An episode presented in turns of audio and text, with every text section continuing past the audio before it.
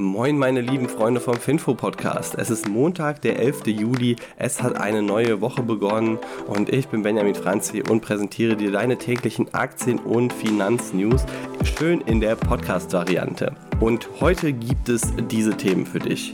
Zuallererst Japans Ex-Premierminister, dann Twitter, Volkswagen, Tag Immobilien und zu guter Letzt Tom Ford.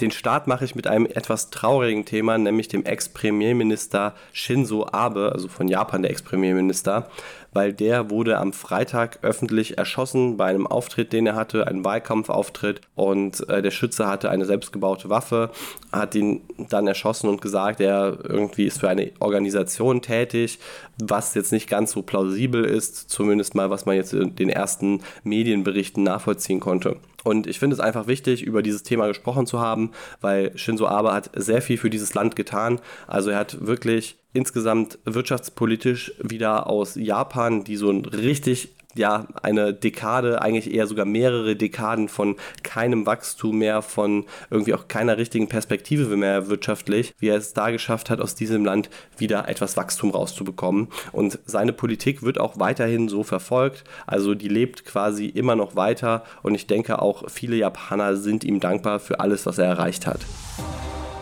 So, als nächstes kommen wir zu dem Thema, das wahrscheinlich die meisten Leute interessiert, nämlich die Twitter-Aktie. Da hat Elon Musk jetzt verkündet, quasi über den Rechtsweg, dass er sich aus dem Deal zurückziehen möchte. Und der Grund dafür sind die ganzen Bots und Fake-Accounts, die es bei Twitter gibt. Also er sagt, das sind deutlich mehr als 5% und Twitter hat ihm keine wirklichen Beweise geliefert, dass es weniger als 5% wären, was ja immer noch die Aussage des Twitter-Managements ist. Und Deshalb ja, hat er dann eben das verkündet. Die Twitter-Aktie ist auch nachbürstlich äh, um 5% gefallen und wird wahrscheinlich dann auch am Montag nochmal deutlich tiefer starten. Also ähm, der Preis aktuell oder die 44 Milliarden US-Dollar, die Elon Musk zahlen sollte, sind auch eigentlich nicht mehr marktgerecht, gerade weil die Tech-Aktien so stark gefallen sind. Und jetzt ist halt die Frage, ist das hier eine Form von Verhandlungstaktik? Also versucht er da irgendwie den Preis nochmal zu drücken oder ist es halt wirklich so, dass er eigentlich nie Interesse Interesse hatte oder halt einfach wirklich raus will aus dem Ding. Man kann ihm nicht in den Kopf schauen. Ich finde tatsächlich beides plausibel. Also einerseits, dass er halt irgendwie ähm, nie Interesse hatte und das einfach genutzt hat, um Tesla-Aktien zu verkaufen. Andererseits kann ich mir aber auch gut vorstellen, dass er wirklich eigentlich ein Interesse daran hat, Twitter zu kaufen und dass das hier alles Verhandlungstaktik ist. Zumindest mal könnte es für ihn teuer werden, weil Grundsätzlich ist eine Strafe von 1 Milliarde US-Dollar vereinbart, wenn er sich aus dem Deal zurückzieht, beziehungsweise eine der beiden Parteien. Aber auch das muss dann vor, vor dem äh, Gericht geklärt werden, wer die eine Milliarde zahlen muss oder ob es überhaupt genau dieser Betrag wird und nicht etwas weniger. So, kommen wir mal zur Volkswagen-Aktie. Die ist nämlich am Freitag um 6% gestiegen und der Grund dafür ist, Porsche AG, also eine Tochter von Volkswagen, die die coolen Porsche-Autos bauen, wie den Taycan 911 und äh, Macan und so weiter, die haben jetzt weitere Konsortialbanken beauftragt, eben nach einem Börsengang zu ergründen. Äh, das stand ja schon etwas länger im Raum. Es wurde aber spekuliert, ob der Börsengang dann tatsächlich auch so stattfinden würde, weil es viel gesagt wurde, eigentlich nur in einem freundlichen Börsenumfeld und die Volkswagen-Aktie ist deutlich gefallen. Also das, was viele für realistisch halten, für für so einen Porsche-Börsengang, das übersteigt mittlerweile den Wert von Volkswagen. Und trotzdem äh, scheint es relativ wahrscheinlich, dass im September oder eher so im Oktober wirklich dann der Porsche-Börsengang Wahrheit wird, dass man wieder Porsche-Aktien kaufen kann.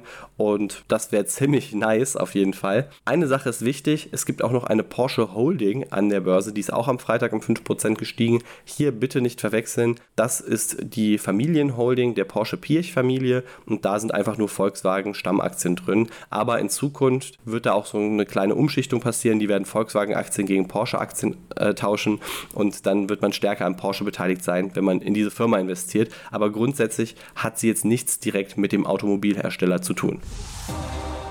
Kommen wir mal zu der Tag Immobilienaktie. Die ist am Freitag um 7% gefallen, zwischenzeitlich sogar deutlich stärker, denn Tag Immobilien hat eine Kapitalerhöhung angekündigt und sie wollen einfach 20% neue Aktien ausgeben. Also sprich, für 101 Aktien, die man hat, darf man sich 20 neue dann dazu kaufen zu einem vergünstigten Preis und der Preis ist auch deutlich unter dem aktuellen Kurs von Tag Immobilien, also ähm, ja, so ungefähr 30 Prozent drunter, obwohl die Tag Immobilienaktie ja gefallen ist. Und der Grund dafür ist einfach, warum Tag Immobilien das macht.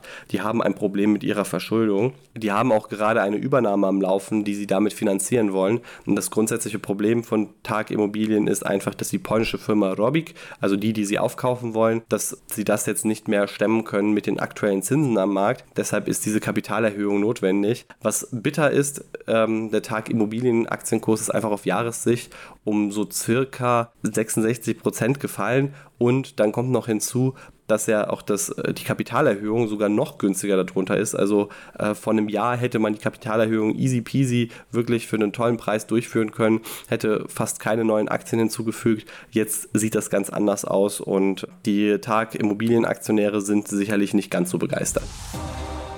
Und zu guter Letzt kommen wir zu Tom Ford. Das ist eine amerikanische Luxusmarke, die 2005 gegründet wurde von Tom Ford. Und das ist ein Ex-Gucci-Designer. Und der hat einfach sich irgendwann gedacht, hey, ich mache einfach meine eigene Marke. Ich bin hier so ein richtiger Creator. Ich habe äh, richtig cooles Design und ich möchte äh, mich selbst verwirklichen. Und zuerst startete er mit Parfüms. Das hat er zusammen mit Estée Lauder aufgezogen. Und das ist extrem erfolgreich geworden. Also die Tom Ford Parfüms, die kennt man auf jeden Fall und jetzt möchte die Firma an die Börse gehen. Also ähm, zu dem Portfolio gehören vor allem Kleidung, aber auch so Sachen wie Taschen für Männer und für Frauen. Und das ganz Interessante ist, Tom Ford hatte jetzt 2021 schätzungsweise einen Umsatz von 650 Millionen US-Dollar.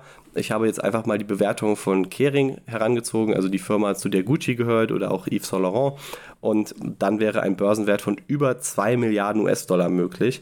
Und was auch ganz interessant ist, es ist eine Firma, die aus den USA kommt, dementsprechend auch in den USA viel bekannter und beliebter ist. Und das könnte für LVMH besonders interessant sein, weil LVMH hat man ja mit der Tiffany's Akquisition gesehen, möchte ja auch in den USA besonders ausbauen.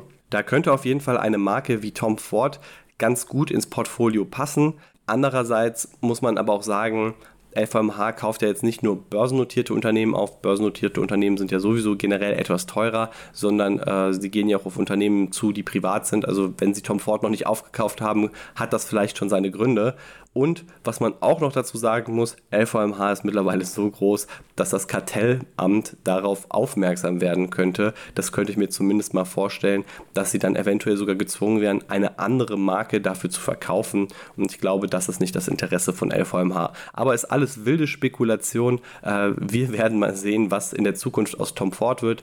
Ich finde es aber cool, dass auch wieder neue Luxusmarken entstehen, neue Luxusmarken an die Börse kommen und mal schauen, wie sich dann Tom Ford in Zukunft beweisen wird das war es jetzt auch mit dem Finfo-Podcast und hoffentlich wird das Wetter jetzt diese Woche wieder etwas besser und wir können ordentlich das Wetter genießen. Ansonsten, wenn du den Finfo-Podcast richtig feierst, wäre es cool, wenn du ihm folgen würdest. Das würde uns enorm helfen und gleichzeitig würdest du keine Folge mehr verpassen. Du kannst gerne auch den Podcast in deiner App bewerten und wir hören uns dann hoffentlich am Dienstag wieder und ich hoffe, dass es mir da auch wieder ein bisschen besser geht. Mach's gut und ciao.